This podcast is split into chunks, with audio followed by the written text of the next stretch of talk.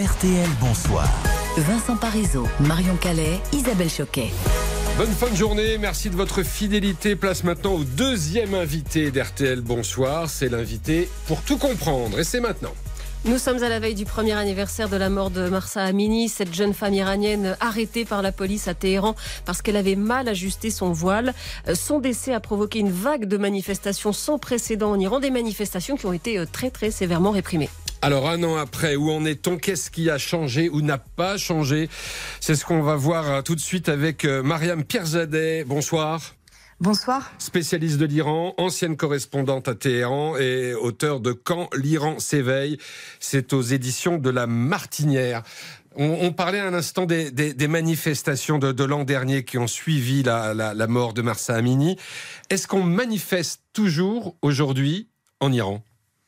Alors les dernières informations que j'ai, c'est que les manifestations euh, ont repris, enfin c'était vraiment pas vraiment arrêté, mais dans le Sistan Balouchistan, qui est à la frontière avec le Pakistan et l'Afghanistan, qui a été euh, un des cœurs battants hein, de, de, de, ce mouvement.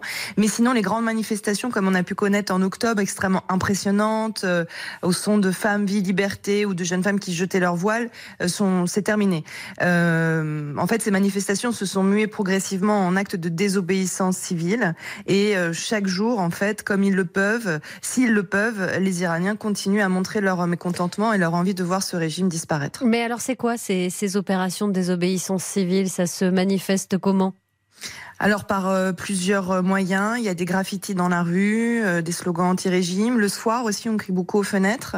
Ce sont des cris mal bas dictateur, par exemple, ce qui est un des slogans de la révolution, enfin de ce mouvement révolutionnaire. Donc à mort le, le dictateur. ce sont aussi sur les réseaux sociaux, qui est vraiment le moyen d'expression des Iraniens, où ils publient des vidéos, des photos. Et ce qui est peut-être le plus visible, c'est des femmes qui ont retiré leur voile. Impossible de quantifier combien elles sont hein, actuellement, mais je vois des images absolument euh, incroyables que moi j'aurais jamais pu imaginer de jeunes filles qui déambulent dans les rues d'Iran, enfin surtout dans les grandes villes, Téhéran, Shiraz, en t-shirt et sans foulard. Mais même si on le voit sur les réseaux sociaux, euh, il faut pas banaliser cet acte d'enlever aujourd'hui son, foulard en Iran, dans les rues de Téhéran notamment, parce qu'elles elles prennent tout de même un grand risque, ces femmes-là. Oui, elles prennent un risque énorme. Il faut rappeler que le voile est toujours euh, obligatoire. Euh, il y a des arrestations toujours. Euh, je pense notamment à une jeune femme dont la vidéo avait fait le tour, le tour du web. Une jeune ingénieure, et eh bien, elle vient d'écoper de 74 coups de fouet et, et d'une peine de prison. Après, vous savez, l'Iran, enfin la police iranienne est arbitraire. Donc, c'est-à-dire le policier qui est face à vous a droit de vie ou de mort sur vous. S'il décide de vous arrêter euh, ou de vous laisser passer s'il vous voit sans voile, voilà, c'est son, mm. c'est son libre euh, arbitre. Donc bien, bien sûr, elles, prennent des risques insensés, même de se balader en t-shirt. On parle d'un voile, mais en fait, ce qui est obligatoire en, République islamique euh, depuis 44 ans, c'est le voile et ce qu'on appelle le manteau. C'est une tunique qui doit arriver au genou pour cacher le corps féminin. Et finalement, est-ce que ces manifestations, elles ont changé quelque chose? C'était d'ailleurs pas seulement pour les droits des femmes, il n'y avait pas que des femmes dans la rue, euh, c'était pour changer la société en général. Est-ce qu'il y a quand même eu, euh, même à la marge, quelques changements En fait, ça a montré une unité euh, des Iraniens. Ça a montré que du Kurdistan au Sistan-Balouchistan, les Iraniens étaient unis et ça contrecarre un petit peu la propagande du régime de dire que ces régions sont dangereuses, qu'elles sont séditieuses. Ce que ça a changé, c'est qu'on a l'impression que les Iraniens, surtout cette jeune génération, qui a 16, 17, 18 ans, elle n'a plus peur par rapport à la génération d'avant qui a maintenant à 35, 40 ans et qu'elle est prête, elle n'a plus rien à perdre et qu'elle est prête à descendre dans la rue quitte à se faire tuer. Moi, c'est ce qui m'avait beaucoup euh, marqué quand j'interviewais des, des, manifestants au moment des grosses manifestations. Ils n'avaient pas peur d'être tués lors des manifestations, mais ils avaient peur d'être arrêtés parce qu'ils avaient peur des tortures, des viols euh, en, en, prison. Donc ça montre bien à quel point ils ne voient plus la lumière au bout du tunnel. Mmh. Mais est-ce que le régime et est-ce que, euh, notamment, les gardiens de la Révolution donnent des signes aujourd'hui de faiblesse?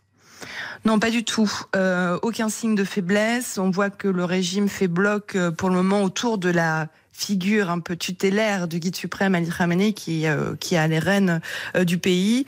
ils ont opté pour le tout répressif. On se rappelle également aussi de ces empoisonnements dans les écoles de, de jeunes filles, donc qui montrent plutôt une sorte de cynisme et ils veulent montrer leur force. Par exemple, cet été, ils ont remis dans les rues d'Iran cette police des mœurs qui avait causé donc la mort de Marsa Amini il y a un an, ces fameuses camionnettes blanches et vertes qui font peur euh, aux Iraniens, pour bien leur montrer euh, que la répression, elle était là et qu'il les dissuadait de, de manifester. Donc pas de signe de fébrilité euh, du régime, même si évidemment quand on voit que des tanks militaires sont déployés actuellement au moment où on se parle dans le Kurdistan, ou une forte présence policière beaucoup plus que d'habitude dans certaines villes, ça montre leur fébrilité aussi. Kurdistan parce que c'est la région d'origine de la famille de Massa Amini.